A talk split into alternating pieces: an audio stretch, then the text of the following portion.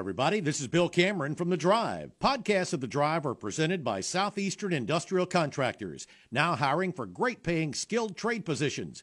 Call 334-209-6355 to learn more. Thanks for listening. Of the show, who we will introduce shortly. Let's get the housekeeping out of the way. Hour number one of The Drive, brought to you by the good folks at Kia of Auburn and KiaofAuburn.com. Kia of Auburn, where you're always number one. They sponsor the hotline, 334-321-1390, the number to dial. You can also text the show, 334-564-1840. That's the Drive text box presented by Southeastern Industrial Contractors. They also sponsor the podcast. Bill's been working from home this week, but it's been a very busy week on the show, and I would recommend checking out the podcast from Monday or Tuesday if you missed any of what I think it's safe to say were a couple of action-packed shows, right, Bill? Yeah, I would say so, and we'll take as many calls as we can as we get info from Jason and get his thoughts as well. It's been a pretty busy week. I spent time today on a couple of other shows and people asking me things that I wanted to ask Jason. So we'll get to that here in just a little bit. Let me give you a little quick update. I'm not going to be back in the studio tomorrow. It doesn't look like. I thought I was recuperating pretty well. I decided to go to the mailbox and bring the mail in. And by the time I got to the mailbox, I was wondering how I was going to get back. I'm not quite as well as I had thought. So. Give it time, Bill. Please, knee injuries. You know, that's a serious recuperation. If you're not Jason Caldwell, by the way, Bill referenced in the just now, and that's who's sitting in the studio with me from Inside the Auburn Tigers. One of our favorites every Wednesday for the first hour. Are you familiar with what Bill's going through there? Bill's brief medical episode. Fortunately, here? I haven't had to deal with that to this point. Knock on wood. Been okay so far, but me and Bill were comparing knee, back, anything like that. It just takes a little longer now than it used to. That's for sure. You don't have to. You're not kidding. You don't have. Jason, this one's a little more serious than the one I had a few years ago, and being a little older makes it a little tougher. So yeah, I encourage anybody. Don't try to rush it. I know people have told me that for years, and I've always recovered pretty well, but. But yeah, it's better to take it a little easy. But yeah, I'll be back. But now the question. Let's go ahead and the question to Jason. Wimp Sanderson asked me this morning, Jason, and I answered as honestly as I could. He said, "Is there a reasonable way for Brian Harsin to be Auburn's head coach next year?"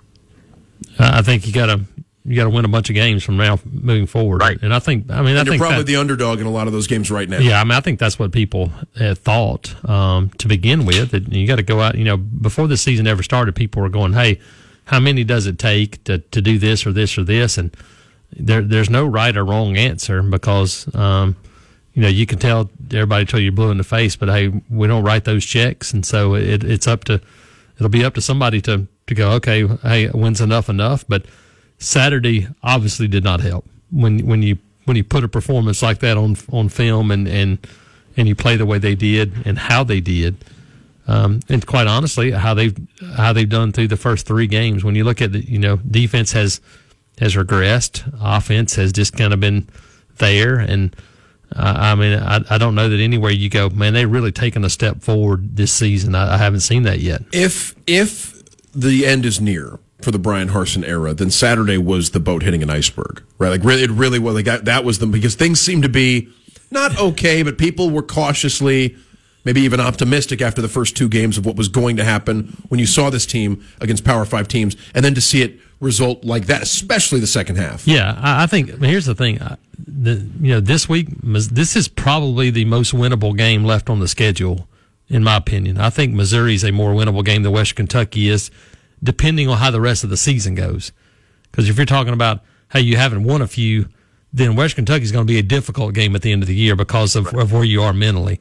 I think this game right now, you start talking about looking forward, I think this is the one you go, okay, if you don't win this one, then you can start putting the dots together. That's where I'm at right now, because if you don't win this one Saturday, then it's hard to find many left on this schedule. I mean, tell me if I'm being unfair when I say if Auburn doesn't win on Saturday, I'm not sure Brian Harsin gets a post-game press conference. Like, I'm not sure you even give him the chance to. I mean, I think you reassess, and if he's still the coach on Monday, he goes and talks to the media on Monday. But if the end is that, I mean, if he's as critically endangered as we think he is, I mean, I'd be reluctant to let him take the microphone after a loss on Saturday, because I'm not sure sure how much he's going to represent. I don't know that I remember one where that didn't happen. I remember when they fired Bielema and then sent him out there . Again, there's no way of knowing a timeline. All I know is that it needs to be much better than Saturday, and you need to string a few wins together, or it becomes. From, hey, it's serious to critical pretty quickly. Were Tuberville or Malzahn ever as critically threatened as Harsin appears to be following that game in situations they ultimately escaped? Like, you think about maybe the start of the 03 season. Yeah, Tuberville, it was done. Yeah, it was done in 2003 following the Georgia game. Yes, yeah, it was done, and so it's been critical. The Saturday. We talked about it a little bit too, but Saturday felt a little bit like the Texas A&M game in 2012.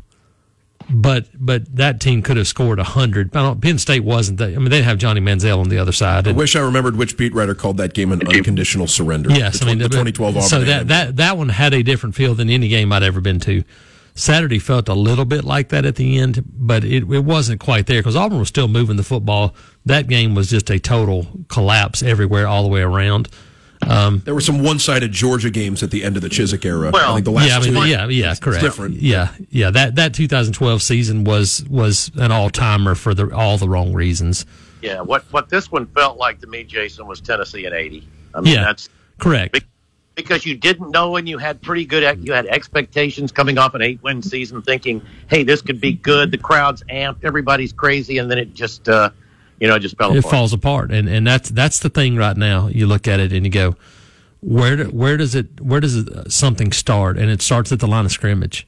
And right now, you look at this team on the line of scrimmage and go, I just don't know where there are answers moving forward. And the scary part of that is some of those are on defense, because we talked about it. We talked about it last year. The coaches and players talked about all the depth they had and all this defensive line depth, and it hasn't shown up to this point. You still got the same 3 or 4 guys that are playing almost all the snaps, and there's not a ton of plays being made by anybody because those guys are staying on the field way too long because the offense is not. It feels like I feel like you're Bill Murray watching Groundhog Day because it felt like the same thing. We were sort of go ahead, Bill. Now you have a situation where there's going to be a change at quarterback this week with TJ Finley out, and don't really know. And I don't know if Brian Harsin is just trying to, play it coy with Eli Drinkwitz in Missouri, or they really don't know who the quarterback's going to be. It should be Robbie, shouldn't it? Yeah, I would be very surprised if it's not Robbie Ashford, and I'd be very surprised if Robbie Ashford doesn't get the vast majority of the snaps on Saturday. We could see Holden Garner, though. I think we could see the true freshman get out there and throw some. I mean, Zach Calzada is a guy that has taken some snaps. He warmed up Saturday. It just doesn't feel like there's something that feels off there, whether it's him thinking there's still something wrong, whatever it is. It sure feels like to me that it's going to be Robbie Ashford, perhaps Holden Garner as the next quarterback in, and which should mean something that we should have seen more of last Saturday, which is handing the ball off to Tank and trying to run the football. In year two, and this isn't, you can answer specifically about Brian Harsin, but I want to know sort of in general, in your mind, watching college football in so many programs. In year two, how much of a roster's shortcomings are on the new coach and how much of it is on the old coach? Because there are ways to upgrade your roster now that there weren't even a couple of years ago. And we're seeing other first- and second-year coaches who drastically make over their rosters in ways where they're not going to be able to blame the previous coach and the way they recruited. How much of this team, if there are roster shortcomings at any individual position, how much of that is on Brian Harsin and his staff? Yeah, some of it has to be on the new staff. Obviously some of it's on the old staff. And you can start. I know that question got specific near the end, but in general. Yeah. And here's the way I categorize this one is to me still the most pressing issue on this team is on the offensive line. It was something that was created by Gus Malzahn and has been continued by Brian Harsin and this staff, which is the lack of recruiting offensive linemen, and it's shown up. And I think you were kind of catch-22 last year. You tried to go into the transfer portal, but you had all these older guys. And so you go, well, let's make sure we got these older guys here just in case we need them. Well, transfer guys aren't coming if those older guys are there. So they got caught in the middle a little bit now. And you look and you just have, when I look at offensively especially, when you start talking about explosive, when I think about Auburn football and the best teams they've ever had or best teams anybody has, I think about guys, you go, man, that guy can take it to the house. He's going to make somebody miss. When I watch this team play, I don't see a bunch of those guys on offense. And you don't see the offensive lineman that you go, man, that guy looks like from across the field, that guy looks like a tight end, and you get close to him and he's 6'7", 315. I just don't see a lot of those guys right now. And, defensively, there's a few of those guys still left, but there's not as many as they have been. There are exceptions to the rule. Stetson Bennett is standing there as one of them. But in general, more than ever before, it does matter. Does the NFL want your quarterback? Does the NFL want your wide receivers? Does the NFL want your offensive linemen? And that's a dangerous question if you're talking about the 2022 Auburn Tigers and the pro potential to excuse Tank and Jarquez. Because, even in the NFL, right, running backs are it's great to have a good one. But, correct. But the positions. That's not a premium position any longer. The places with scarcity, right? You're talking about the best quarterbacks, the best offensive linemen, the best receivers. Where are those in the SEC right now? Yeah, no, Bill, we've talked about it, and Dan, we talked about it a lot. Yeah, Stetson Bennett is an outlier because of everybody around him. Uh-huh. That's the thing. You can have a quarterback that doesn't have to have first-round NFL potential if you're loaded at every other position and you play to those strengths and you do those things. If not, it takes a little bit of everything. And when you don't have those pieces, a game like Saturday shows up when you turn the ball over. Now, if you come out and Missouri turns it over for you three times on Saturday and you don't have any turnovers, you're going to win the game, and you're probably going to win it by a couple of touchdowns. That's the difference right now. You turned it over a bunch. You don't have any, and this team is nowhere close to good enough to be able to overcome things like that. And even at Auburn, the only Auburn team, with all due respect to, 14's in there too, but really the Auburn team that had the best shot at the college football playoff late in the season was the 2017 team. Yes. And they had a quarterback who subsequently was on an NFL roster for several years. They had a receiver who I believe Darius Slayton is still in the NFL right now for the Giants. And even Braden Smith, right, was the last NFL offensive lineman Auburn signed out of high school. Yes. Right? Tega was on a roster, I guess, but for the most part, Braden Smith was the last one to make an impact in the NFL. And Kerryon Johnson running back. And Kerryon as well. Until he got hurt. That team had the pieces in place, and it had. But what it had, too, is you had Marquel Harrell. You had some guys up front and some of those guys that could run block and made that offense kind of come together and click a little bit. But we've talked about it. We saw it last Saturday. Last year didn't tell the story against Penn State. Auburn outgained them almost 100 yards on the ground. But one key turnover changed the momentum in a close game. Saturday, the first quarter, Auburn ran the football and then kind of got away from it pretty quickly. And then second half, you had no choice because once you got down 24-6, it felt like 60. You're absolutely right, Jason. And a couple of things that are just so confusing, perplexing, like you talked about. With Tank getting the ball only 5 times in the first quarter, but doesn't get a carry in the second quarter. Some of the things that we've seen don't seem to fit the personnel. No, yeah, you're correct, especially when you're struggling to block and pass protect in that game. I know defenses, they adjust. They're going to take you out of some things, but called pass plays to called runs in the first half were like 2-to-1 pass to run, and that was still a one score game. You're right. And so you start talking about going. Sooner or later, and I think back to, and this is not a tempo offense, but I think back to going, hey, sometimes you have to impose your will. And I asked Austin Troxell, Monday, and he said, Look, that's our identity. We should be able to run the football no matter what they do on defense. Sooner or later, you got to have that and go, hey. Now, obviously, if it's 3rd and 9, you got to throw it. But, you know, when your best players, because I include, you know, Ja'Varrius Johnson in that, 5 catches. He had 5 catches, but only 5 yards after the catch because he was kind of falling down or reaching behind his back to catch him.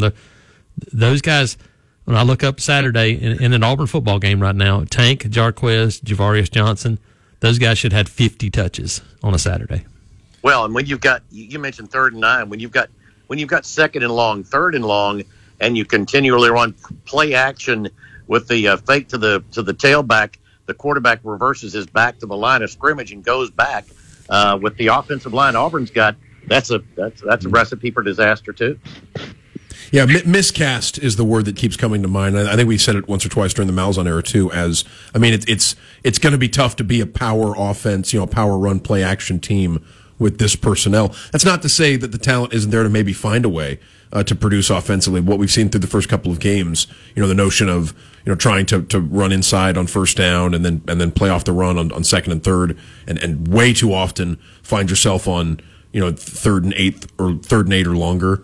You know, that it's unsustainable, right? I mean, it seemed like the thing, the only time Auburn made plays in the first half against Penn State was when it was 3rd and 15 or longer. Yeah, I mean, TJ Finley had a couple of really nice 3rd down plays. He really did, which he had to make because it was 3rd and 15 or correct. 3rd and 18. Yeah, and it seems like, you know, and this is a team that it finds you sometimes. A turnover finds you, a penalty finds you. Had a couple, you know, you get a good play call back because of holding, or you know.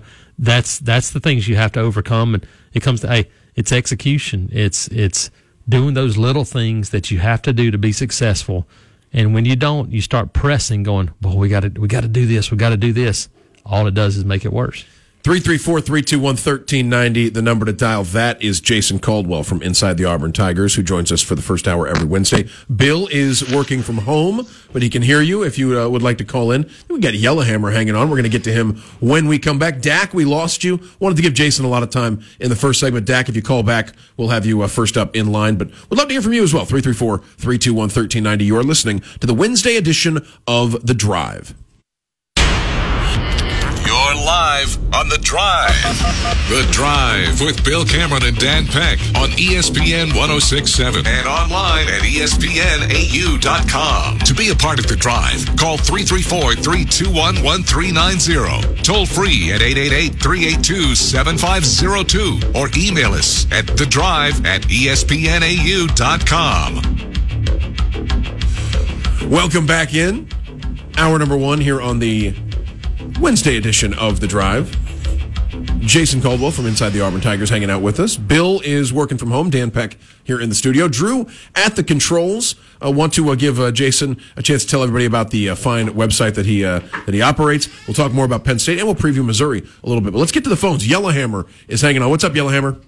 Hey, yeah, well, I was interested in a stat, and if you could look that up, and I'll explain why I like that stat while you're doing that, and that is the run-pass ratio for Penn State and same for Auburn.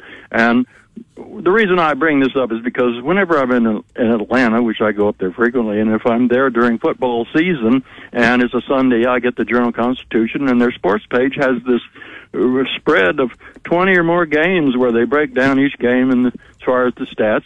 And I got doing that for a few weeks, and I noticed an enormous correlation between the run-pass ratio and the winning team. And the winning team, over 90% of the time, had the better run-pass ratio in the sense that there was more run than pass. And even if it was kind of evenish, whoever was closest to that ideal was usually the winner. And that's absolutely what Auburn needs to do, because we can't pass, but we do have the ability to. And the running play is so much easier to run than the passing play. Passing, you got this choreography and this timing, and all the linemen got to perform. But if it's a running play, just a couple guys can pop a crack for a second or two. You've got to play, and so we need to lean on our strength big time. We need to just change the mix on the play calling, and I think that'll improve things greatly. Yeah, the one thing about it, about that stat, is that it's absolutely true. But one of the reasons why it's true is because when teams are ahead, they run the football, and when they're behind, they throw the football. And so it kind of adds to it. But you look, and I think back to like you mentioned Steve Spurrier earlier.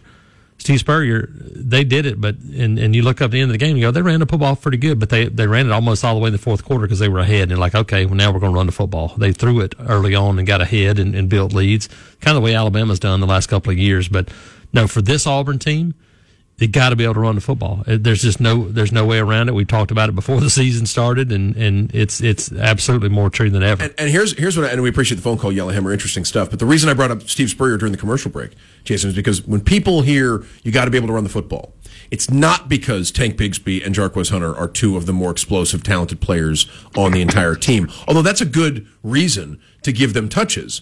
But the reason you have to be able to run the football is because if you don't, then the pass rush is relentless in its pursuit of your quarterback, and there's nothing slowing them down. Yes. And when I mentioned Steve Spurrier, it's because for all the work that Steve Spurrier didn't have particularly mobile quarterbacks, right? Werfel and Shane Matthews and Rex Grossman. Danny Werfel makes TJ Finley look like Lamar Jackson. But what were they able to do besides have NFL tackles and great offensive linemen? But what were they able to do to slow pass rush? Now you saw a lot of screens and draws and plays that were able to keep the pass rush from going right after a guy. It seems like with Auburn, pass rushers are attacking the quarterback with reckless abandon. Adjusting to blitz.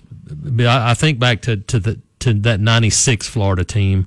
Which Ike Hilliard was on. They played Florida State and could not get a snap off. Florida State said, because Steve Spurrier was not a shotgun guy. He's like, I'm not going to get in the shotgun. They couldn't get a snap off, and they kept blitzing and beat Florida and beat them pretty good. Well, they were rematched in the national championship game. Spurrier goes shotgun with basically his running backs still lined up in the eye right beside him, and it changed the complexion of the game. It's adjustment. That's it. They show you what they're doing. You go, okay, then what are we going to do to adjust off of that?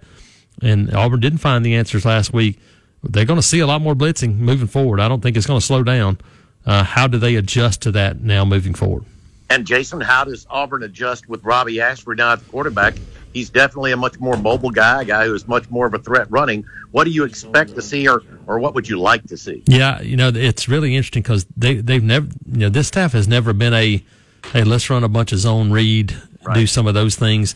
I think you absolutely have to add some of those things in with Robbie Ashford. I still think they want to be a downhill, but what I think you see is almost the inverse of, to me it's a little bit more Nick Marshall where Trey Mason was the between the tackles where you could do a Tank, we could do Jarquez. Your quarterback is the outside zone run where you can you give him some options to pull it, do some of those things. To me the RPO with Robbie Ashford could be really deadly if you can get him to understand it and get him to make the right decisions because people are going to be coming that you get ball out of your hands quick. So I wouldn't be surprised to see a little RPO. Do some of those things with him. The thing you have to be careful of is he's a guy that missed time as a junior and a senior with injuries, and he's had shoulder issues in the past. I don't think he's a guy that's going to go out there and run it 25 times. So that's the thing you have to balance a little bit right now with Robbie Ashford, in my opinion. And there's still going to be pressure on the offensive line, right? I mean, no matter what kind of offense you're running. No matter what you do, they're coming. They're going to have a bunch of guys up there. Right, and not just from the outside. Like as was the case on Saturday, could be coming right up the middle at whoever's playing quarterback. 334-321-1390, the number to dial. We're going to take our bottom of the hour break. Got one more segment with Jason. Going to probably try to talk a little bit about the Missouri game and some other long-term questions for this program. But anything you want to talk about, we are wide open here on the Wednesday edition of The Drive. Stick around.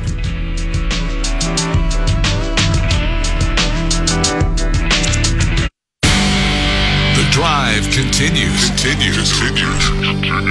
The Drive with Bill Cameron and Dan Peck on ESPN 106.7. Online at ESPNAU.com. To be a part of The Drive, call 334-321-1390. Toll free at 888-382-7502. Or email The Drive at ESPNAU.com. Welcome back in. Wednesday edition of The Drive. Dan Peck in the studio, Drew at the controls, Bill Cameron working from home, and our special guest for hour number one, Jason Caldwell from Inside the Auburn Tigers. Jason, tell everybody about the great work you guys are doing. I'm sure it's been a busy last couple of days, and shout out the fine folks who you work with. Absolutely, yeah, I got lots of things going on. Obviously, when you get to game week, and especially coming off a week like last week, there's lots of things to talk about, discuss, digest, and now moving forward into the SEC opener. That's the thing. This season's felt like so much has already happened, and Auburn hadn't played an SEC game yet. So it's got that to look forward to starting this weekend. But, yeah, previews. Got a lot of things going on, recruiting. Baseball starts, fall practice tomorrow, so we'll have some stuff on that as well. Obviously, basketball's gearing up with the recruiting going on as well. So you can check all that out at autigers.com, auburnundercover.com. And right now, if you haven't subscribed before, you get 50% off right now. So this is a pretty good kind of kickoff campaign that's going on. So if you always wanted to sign up, this is about the good time to do it. Coming up on right around a month till the basketball season opener, I believe we're rapidly approaching the first game of the season for those Tigers. But in the meantime, obviously talking a lot of football. I think Yellowhammer's still on the line. Yellowhammer, I didn't mean to cut you off there. Thought you were done with your call. Go ahead. Sorry about that. Oh, that's okay. Yeah, I got two more things to say about the running game. And first of all, the running game is like boxing. You're punching the defense. You're beating them up. You're dinging them up. Absolutely. You wear them down a lot more than defending the pass. And the thing is, too, you shorten the game, so if the other team's got more depth than you, they're not able to kick it in late in the game as much, and you can maybe survive their onslaught in the fourth quarter.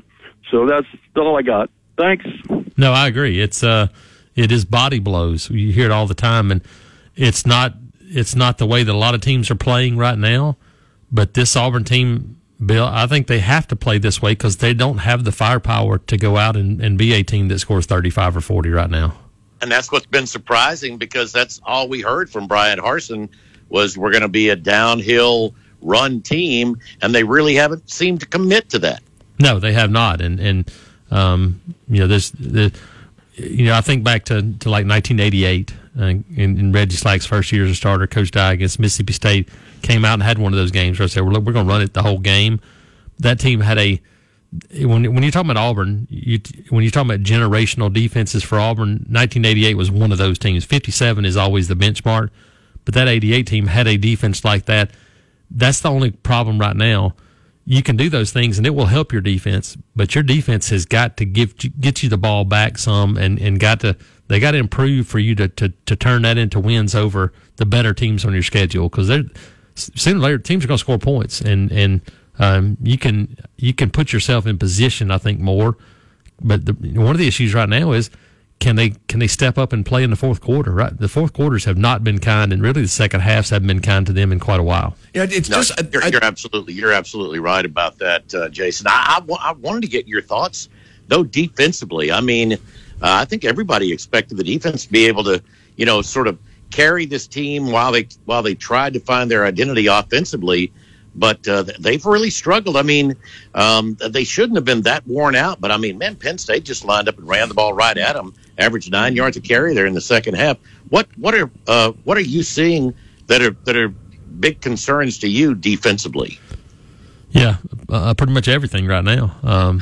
That's the bad part. I thought the most concerning thing Saturday was not the couple of big runs, but they got in the red zone. They just lined up and handed the ball off and scored touchdowns. That's not supposed to happen. It's supposed to be more difficult than that in the red zone. And it wasn't that difficult for Penn State on Saturday. That was probably the most concerning part, because that's not a team. That wasn't Tommy Frazier and Nebraska. That's not who that was Saturday. Now, they may wind up being better than I thought they were. I still think that's a 9-3 at best Penn State team. Georgia can maybe hand it off to someone in the red zone. Had that been Georgia that did that Saturday, you go, okay, man, that wasn't good. You got a long way to go, but man, that was Georgia. Like Oregon. Oregon is able to go, you know what, man, okay, let's regroup, because that was probably the best team we would ever see. That wasn't the best team that Auburn's going to see on the schedule, and that was probably the part. You're right. I think to me it's that. It's the And just kind of having this discussion on our message boards a few minutes ago with somebody and talking about this defense. I think sooner or later you have to decide we're either going to sit back here and be bend but don't break, or we're going to have to just go crazy and try to create negative plays knowing that we might give up a big play here or there. But sooner or later, you're going to have to decide, you know what, we can't keep giving up the 12-yard pass and over and over. Like, okay, we're going to put eight guys up there and play man outside, and if we give up an 80-yard touchdown, okay, so what? It's a similar question on both sides of the ball. Can you afford to be conservative? Right? I mean, on offense, does that mean can you line up with two tight ends and a fullback and try to run up the middle, or do you not have the personnel to do that? And so you got to try something, more reminiscent of the two-minute offense where they've enjoyed some success in the first three games. Defensively, like you said, do you question the bend but don't break approach because you need to take more chances, or you're going to watch teams just go right down the field? I think it's so hard to stop teams now because the offenses are so much better than they've been just across the board from most teams. I think it's really hard to stop teams. Almost everywhere. Yeah, almost everywhere. I think it's so hard to stop teams to go, hey, man, we're going to hold this team to 13 points. I think it's hard to think you're going to do that. And especially at home, take a few chances here or there, momentum, crowd, all those things come with those defensive plays, and they haven't been able to do those things. And now you're talking about – two more games at home before you go back-to-back road trips that right now don't look very good when you're talking about Georgia and Ole Miss. You got to get some momentum somewhere. For this team, I think you're right, but it needs to start on defense. 334-321-1390, the number to dial. Jason's going to take off after the end of this segment, but we've got time for another call or two before we ask him about his predictions for Saturday and anything that needs to go right for Auburn. Let's get to Brett, who's on the line. What's up, Brett? Hey, guys. I didn't hear the Monday show, but the last 2 days, folks, all over the radio waves talking about play calling. But when you have four offensive linemen grade below a 50, play calling not going to have much to do with anything. Tank had one run for 12. Hunter had one for 12. Other than that, the running backs, I'm not talking about quarterbacks running the ball, your running backs had 13 carries for 34 yards. Auburn wasn't moving anybody. And the offensive line was just as bad, if not worse, probably worse, in the passing game. And the quarterback graded below a 50. So I'm actually shocked that Auburn was able to get over 400 yards total offense with four offensive linemen grading below a 50 and the starting quarterback below a 50. Brett, and something we talked about earlier in the show is, because I agree at some point the offensive line play makes it tough to fairly dissect the play calling. At the same time, how much of, in year two of a coach, how much is, the offensive line his responsibility? How much is talent on the offensive line up to him versus the previous administration was something we were discussing earlier because, for year one, you see what you've got, but if it's a crisis, you treat it like a crisis in the offseason, and instead of bringing back a bunch of guys that were on the team last year. Well, that is true. I'm not saying that. Look, that's what he gets paid for is for results. But no matter who recruited who, he's paid for results. But I'm just pointing out it's everybody thinks or seems to think that if we get down to the goal line and if we just call the right play, Auburn's going to score. But if you can't block anybody, the quarterback can't make a quick decision and get the ball to somebody if he's open, and the lineman can't block for a pass, I mean, you can draw up whatever Bill Walsh's greatest plays known to man are, it's not going to work. And that's not going to change if you switch quarterbacks either in that situation, Brent, as much as people would like to believe that. Appreciate the phone call. Good stuff. Well, and I'm going to bring this name up, and it'll make some people mad, but for three seasons – been sitting in this seat saying Bo Nix was not the problem. He covered up a lot of problems. And now you can look and see the problems that were covered up. He's right. It's not a quarterback. It's far from a quarterback issue. This is an everything issue. I wondered. Oh, yeah, go ahead, and Bill. The thing is, if you can't block people, then one thing I will say about play calls is don't run slow developing plays if you can't block. Yeah, it's got to be quick, or you got to, again, like Dan said, screens, draws, those things. But I'll say this, Tank had 9 for 39. That's still 4 yards. That's 4 yards a carry. Yep. And here's the thing about it. You look and you go, well, you know, it's not what Penn State did. Well, you know, Nick Singleton had two long runs. Okay, we go. Well, if Tank has a 54-yard run on his next carry, then he's got 10 carries for 93 yards, and all of a sudden that rushing total looks different. That's the kind of guy he is. He can do those things. The more touches he gets, had a 38-yard catch. Yes, so that's when they try to screen to slow down. Yeah, the pass so that's part of it. You got to find the ways to get your best players to football. That's the NFL mentality. NFL mentality is find a way to get my best players to football. Right now, Auburn has to find a way to get Tank, Jarquez Hunter, Ja'Varrius Johnson. Those guys have to get more touches. That's the one way that they can maybe help them, you know, make a few plays here or there. How are you feeling about Saturday, Missouri? I honestly have no idea. I don't think Missouri's very good. But where is this Auburn team mentally? That's what I don't know.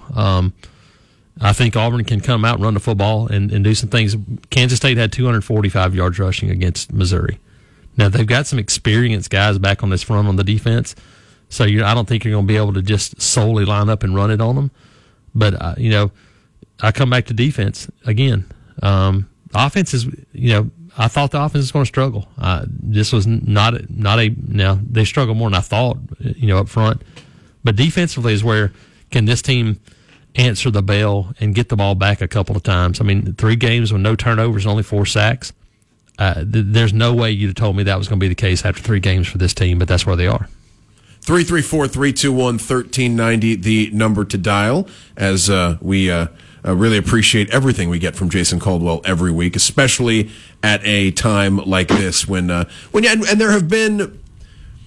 I don't want to let you go with that, and you can choose to go into as much detail as you want. If someone asked you what Auburn should prioritize if they were going to look for a new head coach anytime soon, what sorts of things do you think are really important? Or have been reinforced in the last couple of years after seeing the Brian Harsin. Well, we talked about it before he was hired early on in his. I think to me it always comes back to fit for me. That's where I'm always at with Auburn. I don't care if it's head coach in what sport. It's about fit, and that's the thing that, you know, if you're hired for the job, you have to find a way to fit in, or you need to find the right fit as he's being hired or as they're being hired. To me, that's always the most important thing at Auburn. I think it's a key thing for a lot of jobs, but I think it's especially key for Auburn. So, fit and people, no people. That's it. That's, to me, that's where it starts, and that's how you have things. It's extremely tough to be an outsider, like a true. And I'm not saying you'd have to be a person that grew up and played football at Auburn. That's not what I'm saying. But I think you have to be somebody that fits in the culture of Auburn and understands the people, and I think that's important. And you better be able to bring some talent in. Hey, that's the number one goal, talent acquisition. There's no way around it, no matter what sports you in. But you look in football right now that you start talking about, and hey, does anybody think Kirby Smart is the second coming of Bill Walsh? No. He'll be the first one to tell you. He might tell you that. He's got better players. Yes. No, he'll say better players. That's what it's all about. That's it. It's, you know, and I go back to this all the time. Nick Saban, when games are you know, 8 points or less, he's just like everybody else. He wins his share, loses his share. You just don't have many of those games. You know, it comes down to how many more good players you have than the other team, and you got to get to that level. And that's where it starts. Especially in a conference where if you're not signing those players, It's not like you're in the Big 12 where it was Oklahoma got most of them, Texas got a few, and the rest of them went somewhere else. You didn't have to see them until you got in the playoffs. Yeah, that's not the case here. Great stuff as always, Jason. Really, really appreciate it. And we will talk to you again next week. 334-321-1390, the number to dial. We will be back to wrap up hour number 1. Don't go anywhere. You are listening to The Drive. Time to churn up some more yardage on The Drive. The Drive with Bill Cameron and Dan Peck on ESPN 106.7 and online at ESPNAU.com. To be a part of The Drive, call 334-321-1390. Toll free at 888-382-7502 or email The Drive at ESPNAU.com. Welcome back in. End of hour number one here on the Wednesday edition of The Drive. Dan Peck in the studio. Bill Cameron on the work from home digital. That's Skype. I mean, I don't know how proprietary I'm supposed to be. It's a brand name. You know what I mean? They're not paying for that. But you know, we've got a direct line into Bill Cameron via the internet. Bill Cameron is interneting into the show. And what do we got? We got after the game coming up this Saturday. Don't miss that. Following the Auburn Missouri game with the new after the game guys, the next generation of after the game. You don't want to miss that. And if you missed any of Jason Caldwell in the first three segments of the show, check out the podcast presented by the good folks at Southeastern Industrial Contractors. Anywhere you get your podcast, just search for The Drive with Bill Cameron, and you will find it. Yeah, of course, with the 11 o'clock kick, it'll be a mid-afternoon after the game. Hey, with Jason on, you know, I knew we didn't have tons of time. There was a little recruiting news, Auburn picking up a couple of guys in recruiting. Did you see the article today from Aaron Suttles about recruiting in the state of Alabama? I did not see this article. Break it down for me. Well, it was in The Athletic. It's been posted on a couple of sites. I think it may have been Sports Illustrated as well, but it's not. It doesn't paint a good picture of Auburn's recruiting, and Brian Harsin in particular. It interviewed some coaches. Aaron Suttles spoke with quite a few coaches from different parts of the state of Alabama and gave them anonymity. So, I mean, he didn't name any names so that they would be as honest as they could be, and it wasn't specifically aimed at Auburn, just asking about recruiting in the state because it's such a good year for talent in the state of Alabama. And the very distressing news to Auburn fans would be that, with the exception of East Alabama, where, of course, we are, the coaches from the rest of the state pretty much were very surprised that they hadn't seen much, if any, of Brian Harsin, and just didn't feel that Auburn was nearly as relentless as other schools in recruiting. And that's something, you know, we've heard, I guess, from the start. And, you know, we'd heard that there'd been more of an effort.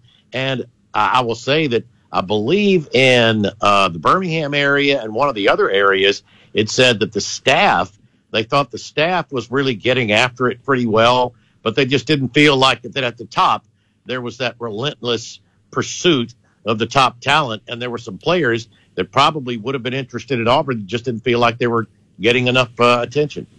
And which is in line with some of the more concerning things we heard about recruiting in, I would say, the first year or 15 months or so of Brian Harsin's tenure, right? You think back to, what was it? It was earlier this year. You had the Montgomery Advertiser article where all the different high school coaches had been quoted saying they didn't know, they had not met Brian Harsin. There was the coaching event in Macon, Georgia, that was brought up that Brian Harsin had decided not to attend, and even this week, right? Philip Marshall mentioning in his wrap up of the Penn State game that Brian Harsin takes. I don't have it right in front of me. I know I quoted it earlier in the week, but it was a different approach to recruiting than any SEC coach Philip Marshall had ever encountered, which was, you know, another sign that maybe the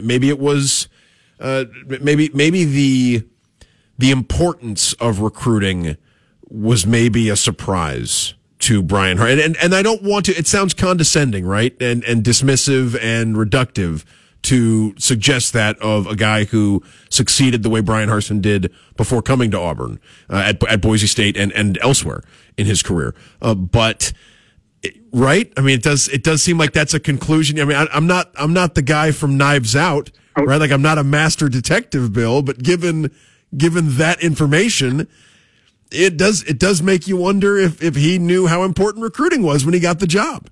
Oh, there's no question. I mean, there were a lot of things that he wasn't prepared for, and I know he talked about learning and having to learn so much after he got here.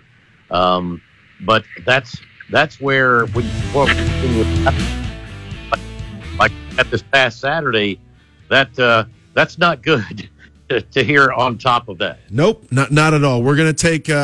We're going to step aside for the end of hour number one. Got time for your phone calls in hour number two, 334-321-1390. How you feeling about Saturday? What do you think? And et cetera. right? As we got, and there's other stuff going on in the world of college football, right? I can't wait to see Tennessee, Florida. You know, we can talk about some of the other games as well. Lots to talk about in hour number two of The Drive. Don't go anywhere. We will be back.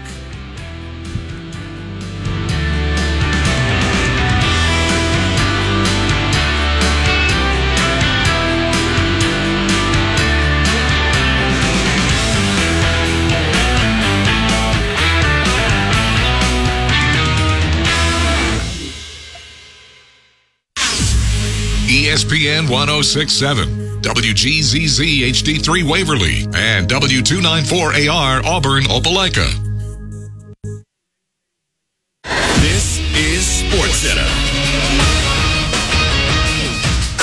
I'm Christine Lisi. Embattled owner Robert Sarver announced he's begun the process to sell both the Phoenix Suns and Phoenix Mercury. Last week, the NBA suspended Sarver for a year and fined him $10 million for workplace misconduct, including using racial slurs. In a statement, Commissioner Adam Silver said he fully supports Sarver's decision to sell.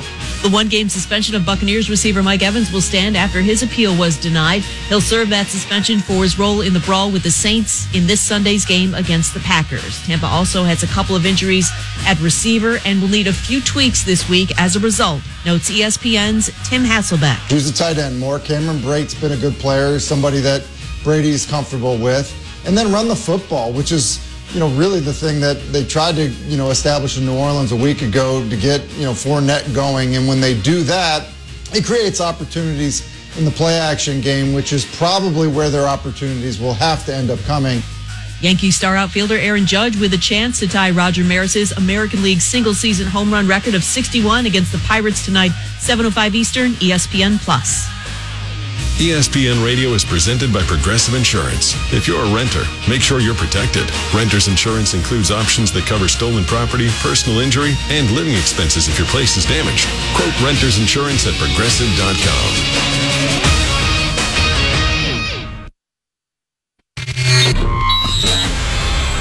Live from Auburn, the sports capital of Alabama, this is The Drive.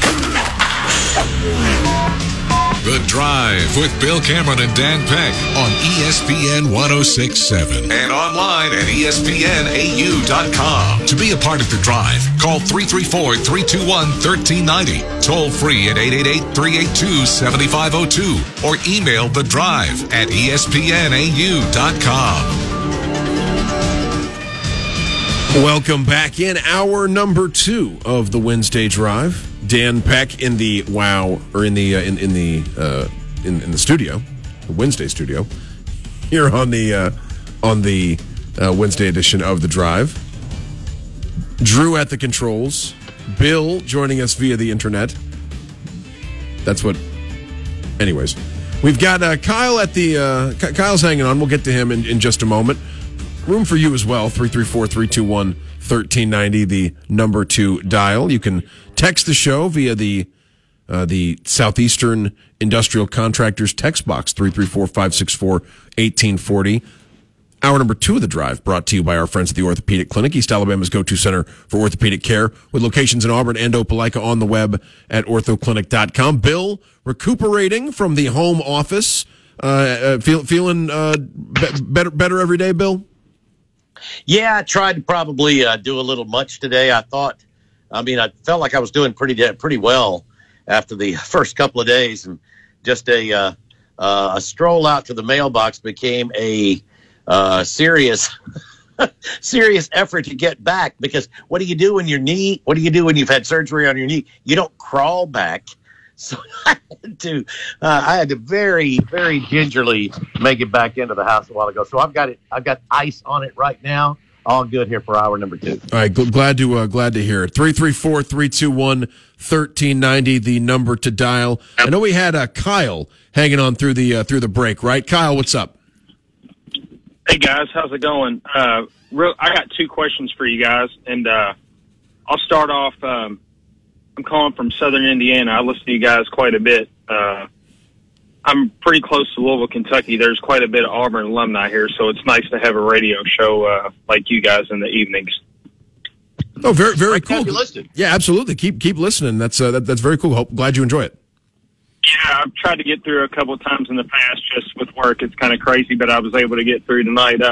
Hey, real quick, just 2 points. I won't keep you guys waiting.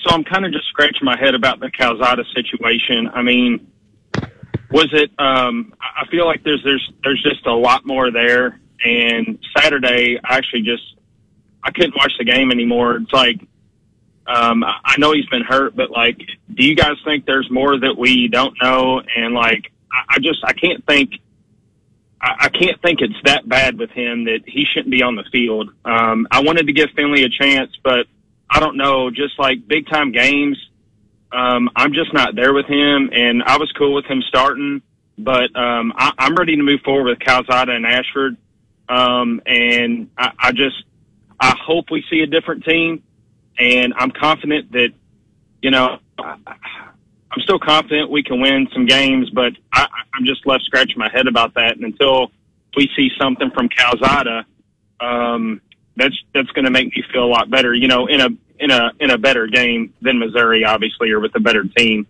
And also for you guys, the Tank situation, like, why just 9 carries? Is that right on Saturday? 9 carries? 9 carries of five in the first half, none of them in the second quarter. I believe is correct for for Tank. You got me. I have no idea. That's got to be one of the biggest questions. You've got Tank and Jarquez. I think that's two quality backs. You definitely should try to ride them. Are they that concerned about the offensive line? They don't even want to try to run the ball. Well, like I said, if you're going to throw it, there's no reason to run play action. Then just go 2 minute from the shotgun. But to Zach Calzada, it's really been interesting. You know, Dan and I went and watched during some of the open practices, and he'd have a good day. He had some bad days. There were some rumblings that he had injured his shoulder in non-football, and his throwing shoulder perhaps, or re-injured the non-throwing shoulder.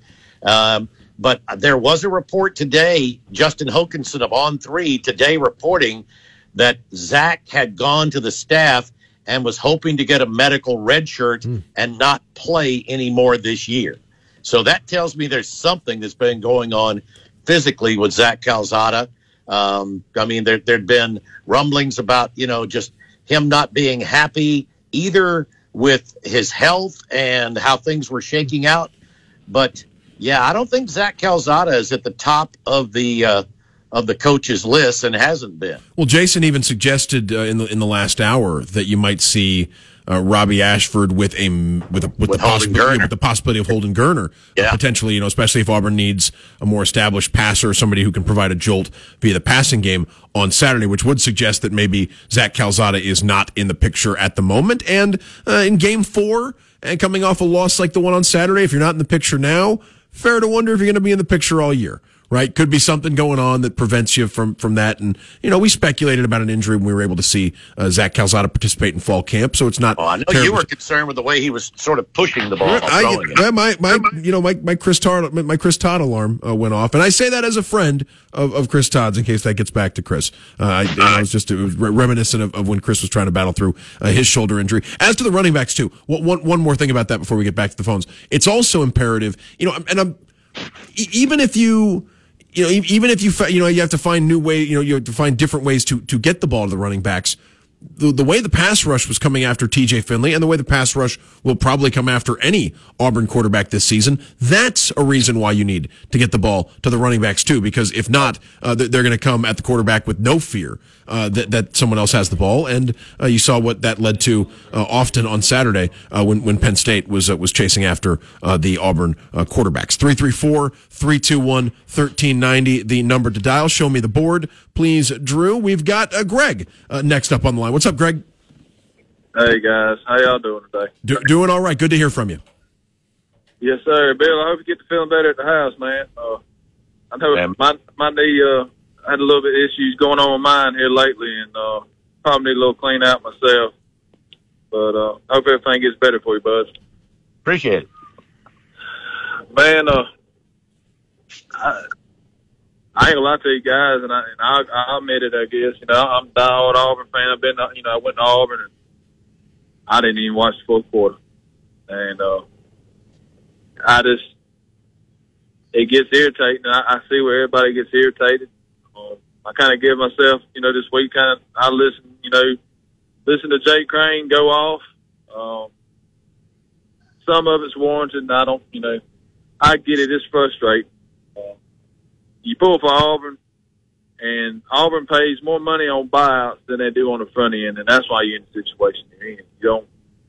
You pay more to fire people than you do to hire somebody to get the job done. When it's proven time in and time out, we ain't done nothing but put Band-Aids on things. I like Harsin. Hell, I'd sit down and drink a beer with him. He seems like that kind of guy, that I'd like to sit down and have a drink with, talk with, shoot the bull. But I don't know what's going on. I mean, that game, I look at it half full, half empty, and I give myself time to calm down. And, I'm like, being an Auburn fan, you got to calm your butt down or you're going to get a lot of gray hairs quicker than you want to. But there's a lot of dang things that I'm seeing. I mean, even with, I'm not a fan of the two quarterback system. I've listened to y'all all week talk about it. I'm not a fan of it. I don't think we have any rhythm. I don't think we've had a rhythm yet all year. And we was all kind of speculating, well, maybe they're holding something back or what are they doing? And they ain't holding nothing back, guys. I don't know what's going on there. If you play Penn State, it ain't time to hold it back. It ain't time to, not get the ball to Bigsby. You got to figure it out. All right, the pass rush is coming. Screen, slant. Quit turning your daggum back to the dang, to the line. And when you turn around, you got the defense in your face. I mean, a guy that's big as Finley is, you getting him up on the center and asking him to take a 5-step drop when the blitz is coming. I mean, they're not even really blitzing. They're just bringing five. No, And my another question I've got, Greg, is where are the tight ends? John Samuel's caught a few passes. But those are guys that should be hot targets, I would think.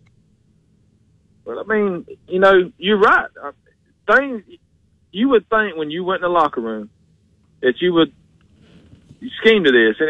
And Crane said this, and I'm sitting there like beating the steering wheel, like, absolutely, where are we not making an adjustment? I mean, some of this stuff, it don't take a rocket science. You ain't got to make it rocket science, but Auburn offense looks like it's got to be rocket science for some reason or another. Look, dink and dunk them down the dang field. You got playmakers, and you're refusing to put the ball in their hands. I keep coming back, Greg. No wonder you getting beat. I keep wondering if Brian Harsin's lack of experience at a college football superpower comes back to this, because in year one, you can blame the previous administration for a lot of the roster shortcomings. But I think someone who had been, hands-on at a big-time program, a national championship contender in the past, would have said, all right, there are, we've got a crisis at this position, at that position, at this other position, and they would have tried to address it in the offseason. Brian Harsin, it stood firm with a lot of the guys who bought in to what Brian Harsin was selling, and those were the guys on the field on Saturday, and that's that in year two, that's on Brian Harsin. Well, he had a couple games last year, guys.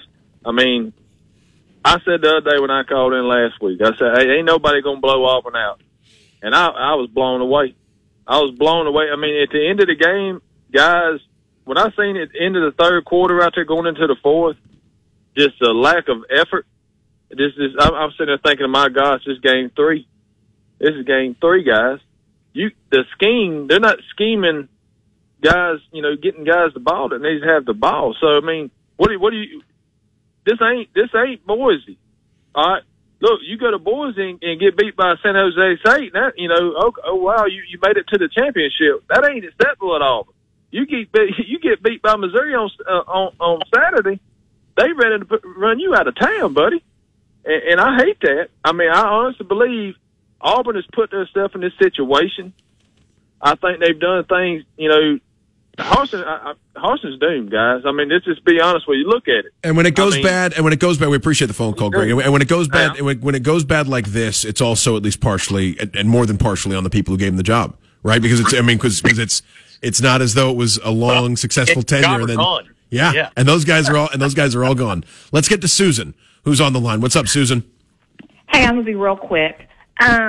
again, Harsin picked up Boise State from Chris Peterson, who did all the recruiting. And what about D. Davis? Never played him. Winningest high school football quarterback in Texas State history. So he, from day one, I don't know what it was with D, but look what we got now. We have a mess. And I agree with that guy. We spend more money on buying these coaches out than getting the right guy first. I don't care about what they did in the past. If they've changed their ways, hire them. We got to win. And I think we're lucky to have Dr. Roberts. I think Auburn is very blessed to have him because I think things are going to change, and we will go back to the glory days.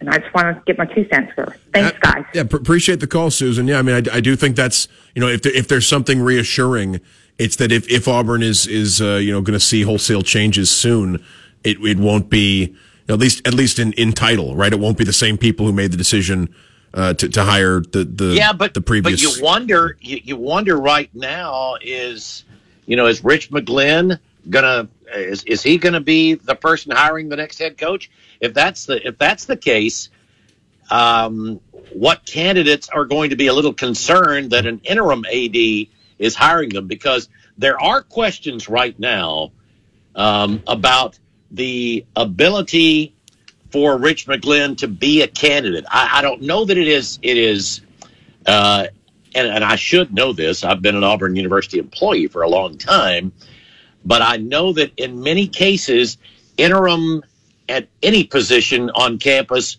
aren't moved into the full-time position.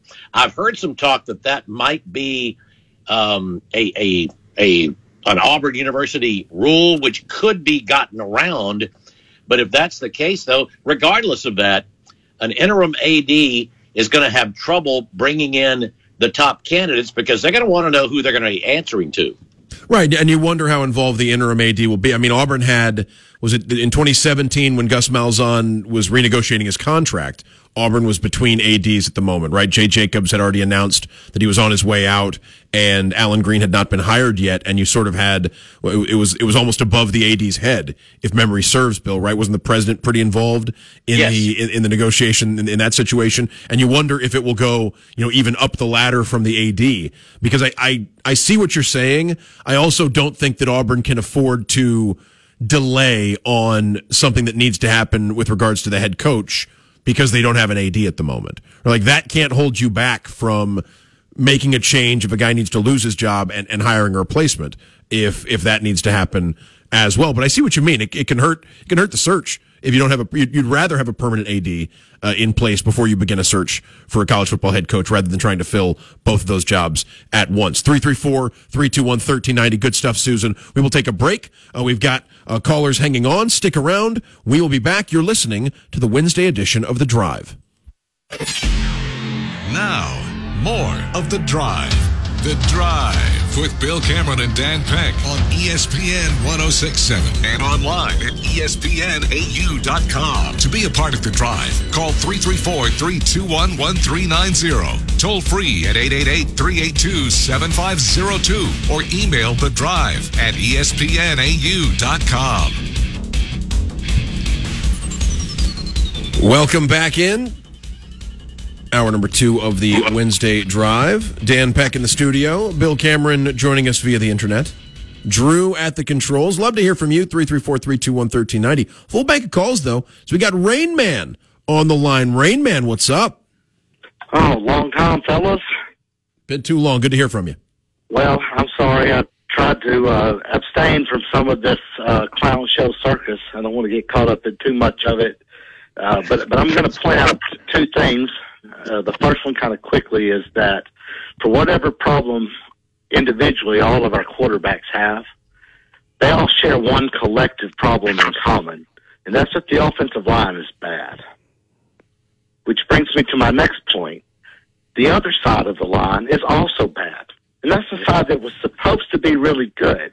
I believe I had called the midday show that comes on the same network and spoke with them after the San Jose State game and said, if we have a quarterback that drops back 36 times for a Division II school behind a 6'2", 276-pound offensive line, we only get one sack. And then the next week we face a non-Power 5 school that averages 6'4", 277, and we get 3 sacks, but we bring safeties and corners and linebackers and extra rushers and expose our corners and safeties until they make 2 Nevada transfers at San Jose State look like future NFL first-round picks or pass interfere continuously, and we struggle in that game against them. What's going to happen when we face a team with Division I, Power 5 type of recruits on offensive line and at quarterback and at receiver? And the answer is obvious. Oh, you're right. Auburn played, Penn State is not one of the best offensive lines Auburn will face this year. Oh, no, I told my friend, as long as the best offensive lines, the best quarterbacks, the best wide receivers, and the best offensive coordinator / head coach / game planner we're going to face all year, where Mercer and San Jose State would be national champions. But unfortunately, there's going to be 6 or 7 quarterbacks and 6 or 7 offensive lines and 6 or 7 wide receivers worth of teams that have got future NFLers on them. Yeah, generally speaking, Rain Man, when you're not hitting the AA pitching, it's not a good sign for your major league prospects, right? To use a baseball analogy, and when Auburn's struggling against the FCS team, not to paint every FCS team with a brush, but generally speaking, that's you're going to need to play much better against the SEC West. And they put on my idea there a little bit and told me the defensive line was fine. I'm still going to go with they're not. Football is a game that's played from the inside out, and we're bad on both sides of the ball on the line. I think a lot of these players that we think are 4- and 5-star recruits aren't really 4- and 5-star players. Well, one thing that's really I just can't understand, though, Rain Man, is there are guys that aren't playing as well as they did last year. They should. You would think they would continue to improve, but you're not getting as much production as you did from some guys who were big contributors a year ago. I agree. Like I said, Tank started out slowly last year. He picked it up late. He started out slowly this year. Sometimes he looks like he doesn't understand the offense. He doesn't know where the hole is. That makes two of us. That makes two of us, Rain Man. But, last year he had moments. I think it was the Georgia game when he comes out of the right spot, comes from the right of the quarterback up behind the center, where he's waiting to check for a blitz. He goes immediately into the left gap, leaving the right gap open. That's where the blitz comes from. He didn't make the right read. Maybe sometimes we're asking things of them they're not good at, and we should find the things they're good at. But we have systemic problems that can't be solved short term. It does. You know what, Rain Man? That's something that's probably a pretty good advice, especially after year one in a program. Either you find talent that can fit to your system, or you fit your system to the talent you've got, and it's fair to wonder if Auburn has done either of those things. This was my complaint about Gus so many times. We got a 6'7" quarterback, we got a 6'1" quarterback, we got one that can throw but can't run, we got one that can run all day on the team right now, but he can't hit the broadside of a barn from inside of it. You have no idea where the ball's going to land sometimes. Is that coachable in a short amount of time? Can you fix that wild inaccuracy, or can you get them to start reading defenses better? Yeah, well, and there's a whole bunch of deep systemic problems. Yeah, and there's other problems too. Great to hear from you again, Yellowhammer. Appreciate it. 334-321-1390. That was Rain Man, right? Yes. Oh, did I say Yellowhammer? Oh, that was Rain Man. Great stuff, Rain Man. Appreciate it. Sorry, the nicknames get me crossed up. Who's up next? Matt. Yeah, show me the board. Matt, appreciate it. Matt, what's up? Hey, guys, first-time caller. I've listened to the show on podcast for years and finally figured out today while I was driving to Destin I could talk to you on live. So oh, very cool. I'm going to call in. Very cool. Great to hear from you. Yeah. Just one quick story and then a question for you. I was sort of able, just because I happen to know one of the people personally, I was able to confirm this weekend that an example of kind of how this staff sort of just doesn't get it with recruiting. We actually have a prospect we're recruiting. There's actually 4 or 5 on the team that we would be interested in that are playing for a couple former Auburn players on their staff. You may know what I'm talking about. I just don't want to throw any names out. And I saw it on one of the Auburn message boards, and was really able to confirm that in the 2 years now that Auburn's been recruiting these guys, they haven't talked to the former Auburn players coaching the kids even once.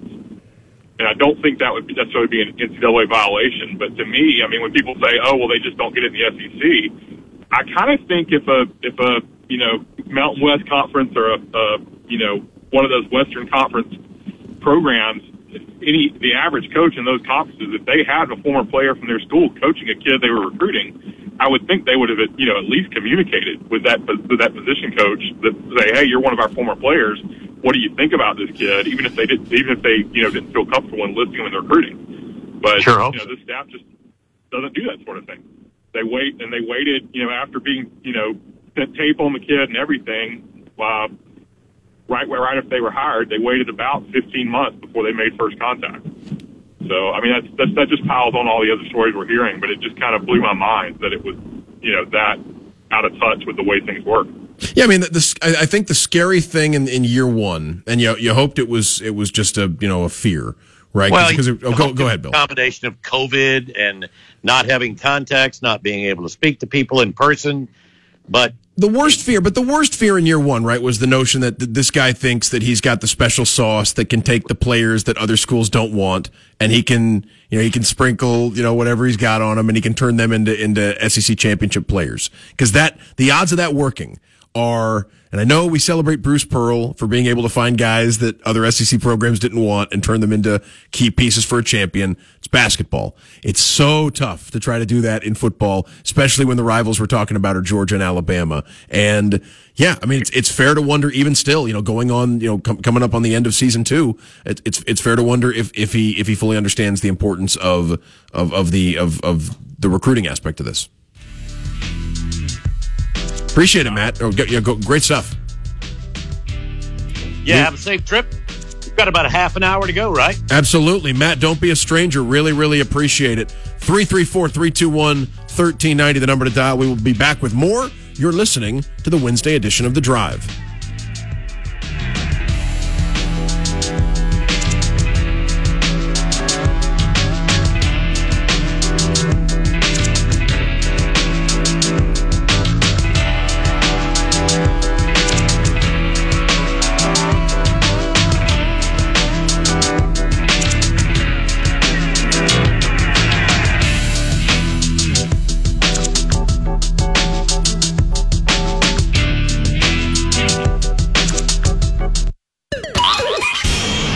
Let's get back to The Drive. The Drive with Bill Cameron and Dan Peck on ESPN 106.7 and online at ESPNAU.com. To be a part of The Drive, call 334-321-1390. Toll free at 888-382-7502 or email The Drive at ESPNAU.com.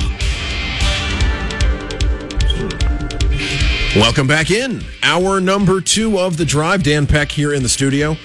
Bill on the internet, as like it's a basketball game, right, Bill? You're just on the internet the whole time. Right. I'm doing it from home. And Drew from the Drew at the controls. Appreciate the work Drew does as always. 334-321-1390, the number to dial. If there's time, you know, either today or tomorrow, we can start talking about some of the other games in the SEC this weekend. Florida, Tennessee looks to be a good one at 2:30. Arkansas and A&M, both teams that are feeling pretty good about themselves after the start they've had to the season. I know A&M had the loss to App State, but to bounce back and defeat Miami, you know, now A&M's thinking they beat Arkansas. It's almost like the App State loss didn't happen. It's just a blip on the radar. But of course, we're talking a lot of Auburn too, following the loss at Penn State and with the Missouri game at 11 a.m. this Saturday. 334-321-1390, the number to dial. And John is next up. What's up, John? Hey, guys. Dan, I heard your comments on, I think, maybe the last time I called in. We may not agree on much, but I think we agree on Urban Meyer. I'm backing off, John. I'm backing off Urban Meyer. I can't do it. I just don't know. I just don't know if I could. I don't know if I could cheer for it in good conscience. I know, and I think it would work. I do think he would win. I absolutely think if anybody Auburn could conceivably hire, he's as close to a guarantee as anyone. It's a lot to overlook, right? You know what I mean? I agree with you, Phil. I absolutely agree with you on some level. It took Auburn playing this poorly for me to want to even consider him, but I guess the deeper question I have for the both of y'all, just a thought and a question, was that between Jay Crane yesterday and then Brian Matthews on a podcast this week, and then with quite a few other Auburn folks. This is, and probably in my lifetime, this is the most hacked off I've seen Auburn people regarding what's going on with the football program. And I wasn't around in 1980, so Bill, you could speak to that. But my one question is, talking about Urban Meyer, it seems to me the exact type of coach Auburn needs that would really solve their issues is exactly the type of coach this board of trustees will never provide the opportunity to. And that's the guy who wants full autonomy, who does not want to, who says, basically, get on my back, I will win, get the hell out of my way, leave me alone, and we will win. And I don't think the board's willing to do that, and that doesn't give me hope, to be honest. I just like your thoughts on that, guys. That's a great point, John. I saw somebody raise this question today, and I was wondering if we'd have a chance to get around to it, because the question was, all right, does Auburn want a coach that do they want to hire a coach that they know is going to win, or does Auburn want to hire a coach that they either feel like they can control or be buddies and get good inside information from? Because sometimes it's not so much about controlling. I think that there are some folks that, yes, they want their input to be considered, but I think they also want to be the insider who's able to, if they can't be on the sideline, they'll want to get some inside info, and they don't want a coach that won't just tell them anything they want. And I guess my question, Bill, is: are those two things compatible in college football? Is there a coach who A, is going to be a big enough name and an accomplished enough recruiter to get Auburn the kind of players that puts them in a position to compete with the best teams in the SEC West, and B, be acceptable to the folks that want to buddy and pal around with the Auburn coach? All right, yeah, think about this. Is Urban Meyer going to, when he sees that number calling in, just say, hold on here at practice, I've got to take a call, that kind of thing? That's what I think some people want to be able, they want to have that hotline. Right, and maybe that hotline used to exist, but a lot of things in college football used to exist, right? And they're not around anymore. Yeah, so that's... You wonder if evolution's coming for that too.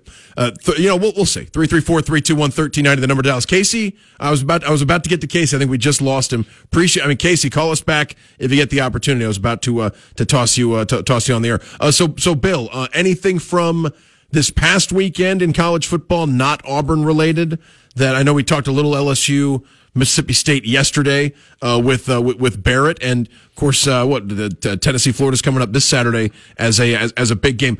Finishing touches on this past weekend. Anything stand out to you, or you think it's ready to look ahead?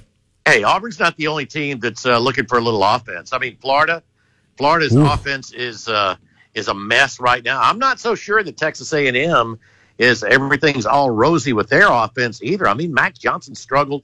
They scored 17. I know Miami's not bad defensively, but it's hard for me to believe that A&M's offense is going to be good enough for them to try to get back where they thought they were going to be this year. Yeah, I got no idea what happens in A&M Arkansas, right? Because that's an Arkansas team that didn't have a great first half either. Bobby Petrino. That's right. Bobby Petrino had them on the ropes from Mississippi State, but no, that is an early SEC West showdown, right? Like a really good game between a pair of teams that both want to believe this could be the year for them in the SEC West. And Arkansas, if they win, if they look impressive, suddenly they're going into a game against Alabama at home with as much momentum as anyone's had when they play Alabama in recent memory, right? Or they're on the short list of teams. You're right. But the concern I would think here is for Arkansas not to be thinking about Alabama, because A&M hasn't been pretty. It has not been pretty for A&M. So, I mean, it would be tough. And after Arkansas beat them last year, there may be some Arkansas players that might have trouble focusing on this week's game. It's almost, if you're trying to play like pop psychologist here, right, it's almost better for Arkansas that A&M won the game Saturday night. Oh, yes. Because now you remember that A&M's a real opponent that can beat you and has a lot of talent. And if A&M's sitting there at 1-2 with losses to App State and Miami, and you've got Alabama a week later, even though the game's at AT&T and even though A&M was a top 10 team going into the season, the mind might start to wonder. It might start to wander a little bit for Arkansas.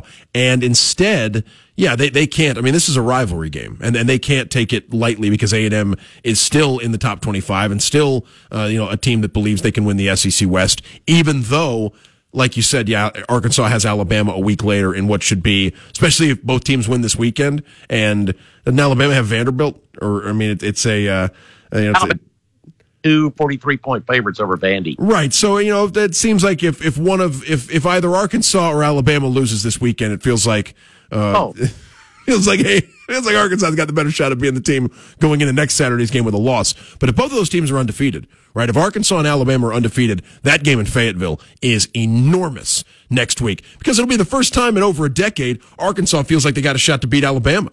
Right? I mean, it'll be the first time in a really long time in Fayetteville. I know they played them close last year in Tuscaloosa, but it'll be unfamiliar territory for a lot of people in and around the Arkansas program. It's just a matter of keeping that game afloat. I have no idea what happened Saturday night. Yeah, A&M is a total dice roll, and looks like Max Johnson's the guy now. Maybe he'll step it up and play a lot better.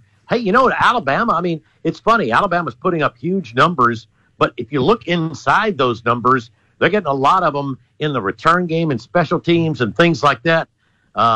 It was not a very clean, that's crazy to say, a 63-7 win was not a really clean win for Alabama. I mean, they turned the ball over. They had a bunch of mistakes.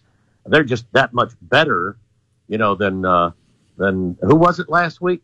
Oh, it was Monroe. It was the Warhawks. It was the fighting Terry Bowdens in Tuscaloosa last week. You know, Alabama has like 200 and something yards in punt returns. That's Alabama has a really interesting October ahead of them, right, Bill? I mean, they go to Fayetteville on the 1st.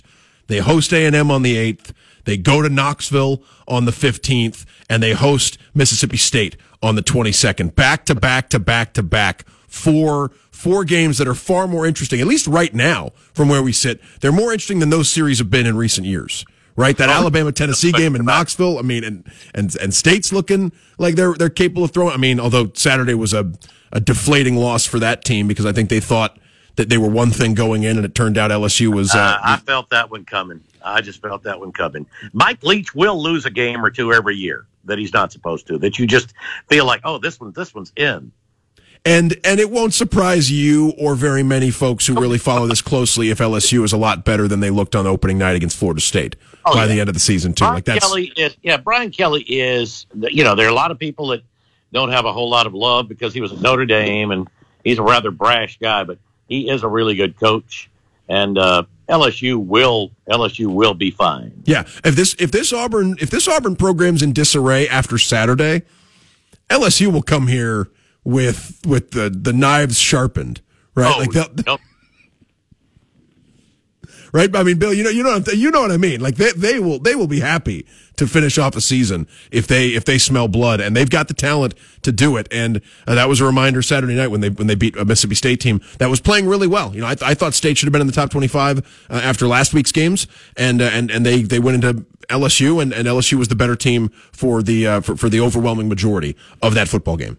And I know you don't want to look past this week, but, you know, the Auburn defensive front has struggled. Jaden Daniels is quick, and he'll get the ball out quick too. I'm not sure how much better Penn State is than LSU. Let's put it that way. You're right. I agree with you. And after Saturday, that is a scary proposition. 334-321-1390, the number to dial. Do you have any thoughts on next year's schedule, Bill? I know it was announced last night on SEC Network. No real surprises, although. What a nice way to open up conference play. Man, waiting all the way till September 23rd for your first conference game. But, nothing like, three cupcakes to get things started in the conference. Not that there are many cupcakes. Auburn does get Vandy, at least on the schedule as a crossover team. But what is it? It's at Texas A&M, Georgia, and at Ole Miss. Isn't that the first three? At LSU. It's at A&M, home against Georgia. I believe a bye week. And then at LSU are your first three conference games of next year's schedule. There's a road trip at Cal in week two. So after a month this season where Auburn doesn't leave home for the entire month of September, you got trips to California to play at Cal and Berkeley, and a trip to College Station, which is one of the further SEC trips you make, right? From Auburn, like as far as just mileage. I mean, considering this year the farthest Auburn goes is Mississippi this year. Right, and College Station is a step further away than that one. So yeah, Auburn will take some. They will rack up some frequent flyer miles next year early in the season as they play a couple of road games pretty far from home. But next season feels a million miles away. Right after you're not kidding. There's so much to get through before next year. I mean, who's going to be here next year? I mean, coaches, players. I mean, I have no idea. Athletic directors. There's all kinds of questions about who could be here and who might not be on board for another season. And yeah, I'm very interested to see what the deployment of the quarterbacks looks like on Saturday, Bill. Do they trust Robbie Ashford to be the only guy for a big chunk of the game? What kind of, we heard it all the time with TJ, right? How short is the leash? Well, how short is the leash with Robbie Ashford? I think it depends. It depends on Zach. If Zach Calzada is not a factor, then I think Robbie may, they may try to go the distance with Robbie. Right. What's the plan otherwise? Is Holden Garner in the picture, or would Auburn just stick with? Yeah, is Zach Calzada in the picture, or is there something going on behind the scenes that would limit his availability? I mean, this is, yeah. So you suddenly pull TJ Finley out of the picture, at least in the short term, and after the thing on social media yesterday, you wonder if that's indeed for the short term, right, Bill? Oh yeah, well, I mean, I think that I don't know that it's the most harmonious situation in that quarterback room right now, but because I mean, I wonder if Zach Calzada does indeed want a medical red shirt, why is he gonna go? Oh sure, well I'll go out and play this week when I'm maybe given the job back up in a week or so. I just don't know. Well, and not only that, but if he wants a medical red shirt, should he go out there? Like there's also a question of like physically, is that the best thing for him long term or even short term, right? I mean, if you're not out there and you're going to probably take hits playing quarterback for Auburn this year, you better be as close to 100% as you can be, or it's fair to wonder if that's the best thing for you is to not play. Yeah, so I mean, and like Jason said, Robbie Ashford has dealt with injuries quite a bit, so I just wonder. Who would be another emergency? Is there anybody else? Is it Trey Lindsey? Quarterback in the past? Would Trey Lindsey be in uniform? Walk-ons. Yeah, you start looking at your walk-ons. I mean, honestly, Grant Loy's gone, right? Sawyer Pate, guys like that. Yeah, I don't know. I mean, I wonder if is there a former quarterback? Is there a former quarterback playing receiver? Is there someone that I can't think of off the top of my head? I mean, no, it's that is. That's fair to wonder, what the plan could be and how far. Definitely, I think you just move on down to a walk-on in the game. And it's week. It's game 4, Bill, and we're having the how far down the depth chart do you look at quarterback situation? It is, Auburn could really use a reassuring performance on Saturday, and if they don't get one, it's I don't know what we're going to be talking about on Monday because it might not just be about the game. Yeah, what kind of crowd do you expect for an 11 o'clock game against Missouri? I had someone who will remain anonymous tell me that they are part of a large tailgate at near campus, right? And everyone to a man/woman who attended Saturday has backed out of going this Saturday. That's what I was told earlier today by someone who has a pretty serious tailgate. And I don't know how many of them are going to come anyway. It sounds like some of them come from far away, and the Penn State game was a special occasion. But I don't think the number was supposed to be 0. Yep. Well, it will be larger than 0 this Saturday, but I think it will be much less than 87,000. It's a fair prediction. 334-321-1390, the number to dial. That's Bill joining us via the magic of the internet. I'm here in the studio. Drew at the controls. We'll be back with more. You're listening to the Wednesday edition of The Drive. You're live on The Drive.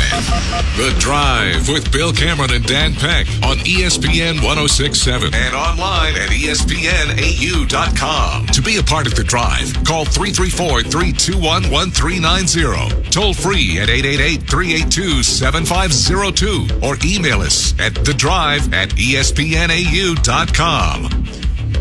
Welcome back in. Final segment of the Wednesday edition of The Drive, 334-321-1390, the number to dial. I've had someone chime in during the break who has firsthand knowledge of the aforementioned tailgate bill, and they wanted me to point out that no one in question lives further than Birmingham. So for my excuse... Yeah, that's not shocking. I did get an update. Just checked my email. Got an update from a listener who said wanted to clarify about the interim title we were talking about, and the information I have is the lack of interim eligibility is a faculty rule established by the Faculty Senate and applies to positions like dean, provost, or president.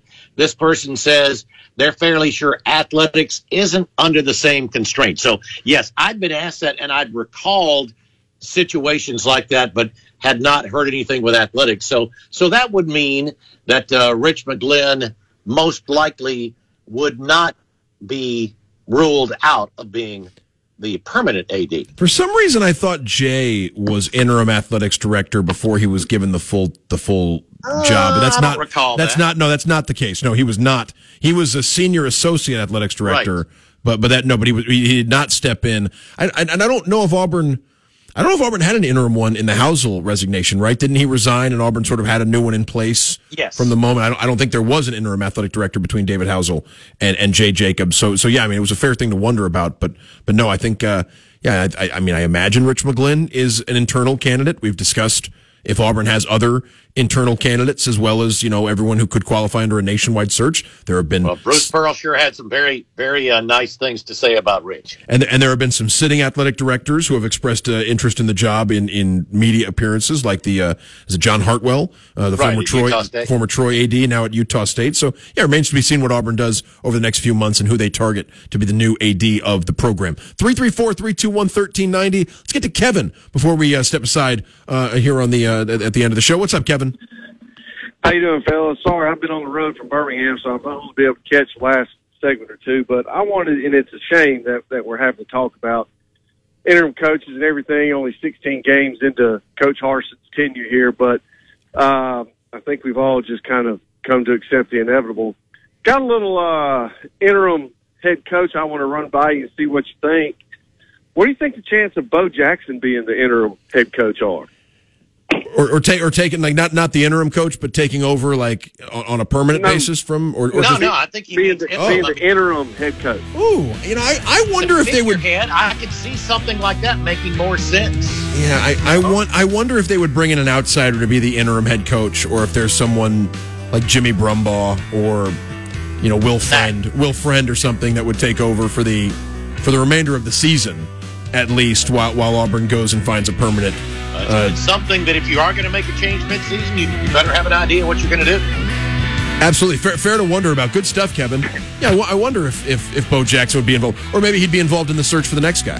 You know, who knows? Probably. 334-321-1390 is the number, but we're done. We're going to talk with Justin Ferguson tomorrow. Bill will join us via the internet, it sounds like. We'll see how he's feeling. Take your time, Bill. Come back to the studio when you feel up to it. But in the meantime, really appreciate that you've been able to be on this week. Nevertheless, we'll talk to you tomorrow. Good night.